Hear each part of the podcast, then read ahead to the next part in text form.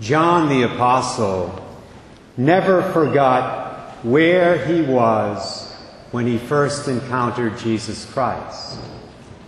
He also remembered what he was doing, whom he was with, and even what time of the day it was. Four o'clock in the afternoon. Obviously, it was an encounter that made a very powerful and lasting impression on him. Today's gospel reading tells us the story. John the Baptist is standing with two of his disciples near the Jordan River. One of those disciples is specifically identified as Simon Peter's brother Andrew. But the other disciple who was there that day is not identified. And that's led many scholars and many saints over the centuries to theorize that this other disciple was St. John himself since John is never mentioned by name in his gospel. He's either referred to as the beloved disciple, or the other disciple, or the disciple Jesus loved. And so St. John could easily have divided his life into two parts. The first part would have included everything that happened before this encounter with Jesus near the Jordan River and the second part would have included this meeting with our Lord and everything that happened afterward until the day John died. When Jesus Christ comes into your life, my brothers and sisters, he changes everything. Everything. He changes the way you think. He changes the way you act.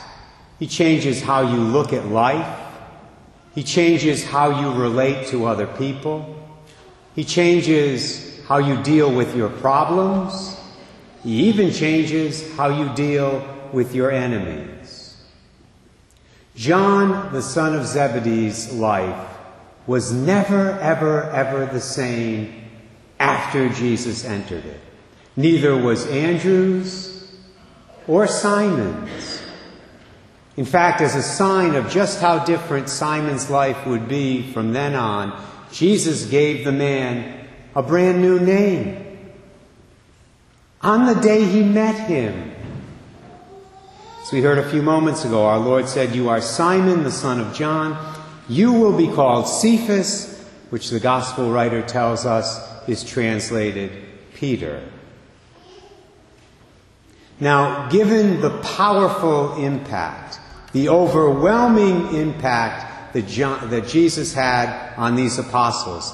Given that fact, I ask you this morning can you imagine any one of the apostles, with the exception of Judas, ever taking a public stand against something that Jesus taught? After the Sermon on the Mount, for example, can you imagine Peter, James, John, Andrew, or any of the other 11. Can you imagine them saying to other people, well, you know, that was really a great talk that Jesus gave here, except for that part about loving your enemies. Oh, yeah, I'm a follower of Jesus. I'm one of his 12 apostles. But I just can't agree with that part of his message. Or after the bread of life discourse in John chapter 6, can you imagine one of the apostles saying what some of Jesus' less committed disciples were saying? This sort of talk is hard to endure. How can anybody take it seriously?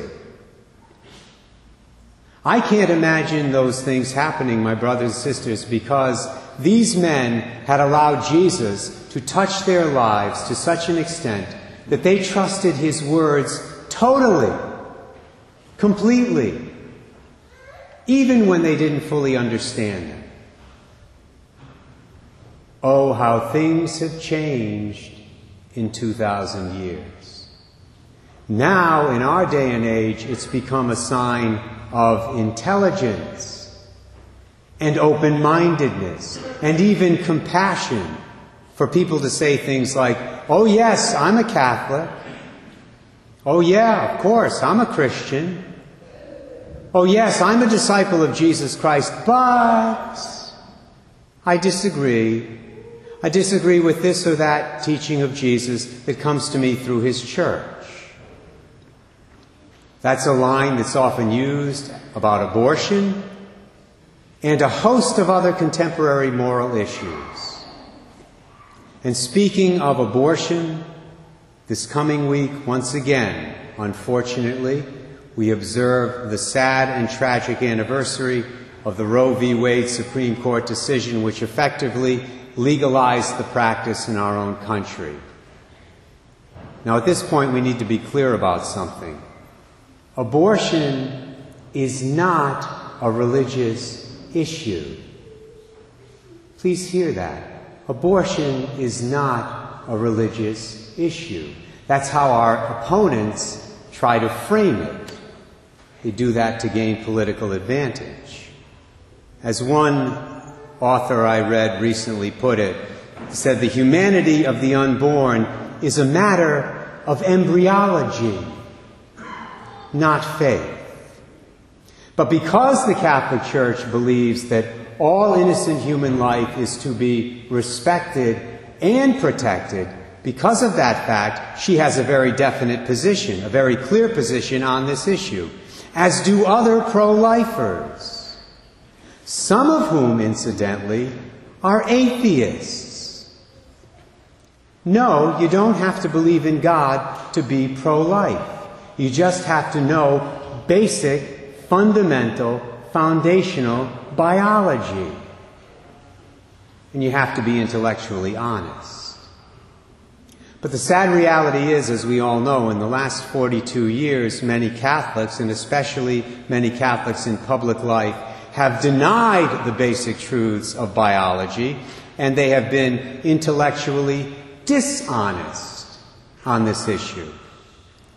And one of the people, unfortunately, who contributed in a big way to all of this, to this problem, was the former governor of New York, Mario Cuomo, who passed away earlier this month. Governor Cuomo made it cool. He made it fashionable, as well as politically advantageous for a politician to say, Oh, yeah, I'm a Catholic, but. Do you remember that speech he gave at the University of Notre Dame back in 1984? Some of us are old enough to remember that. I was in seminary at the time. It was entitled Religious Belief and Public Morality a Catholic governor's perspective. In that famous talk, Governor Cuomo said that he personally believed that the life of an unborn child should be protected. Quote, even if five of nine justices of the Supreme Court disagree with me. End of quote. But then he went on in that speech to make it clear that he would not try to do anything to make abortion illegal again, because to do so would mean that he was imposing his Catholic beliefs on other people. His argument, my brothers and sisters, was illogical. But a lot of people bought it. In fact, many people are still buying it and not just on the abortion issue. Think, for example, of the big controversy in our state two years ago over so called gay marriage. By their votes in the state legislature, Senator Algier and many other Catholic politicians on both sides of the aisle each said, in effect, I am a Catholic, but I am a Catholic but I don't accept the truth about marriage that's been recognized in every culture for centuries and which my church upholds. I am a Catholic, but I won't impose my personal beliefs on marriage on anybody else in the state of Rhode Island. So I'll end up letting them impose their views of marriage on me. Once again, the logic is faulty. But once again, a lot of people bought it. The difference, my brothers and sisters, between the apostles of Jesus in today's gospel and many modern day followers of our Lord is to be found in where they put the but in the sentence. That's so important. That, in fact, is the key point. As I just made clear, many modern day followers of Jesus put the but at the end of the sentence or at the end of the phrase. And that's where they make their mistake. They say, I am a Catholic, but I am a Christian, but I am a follower of Jesus Christ, but. The apostles, on the other hand, they put the but at the beginning of the sentence.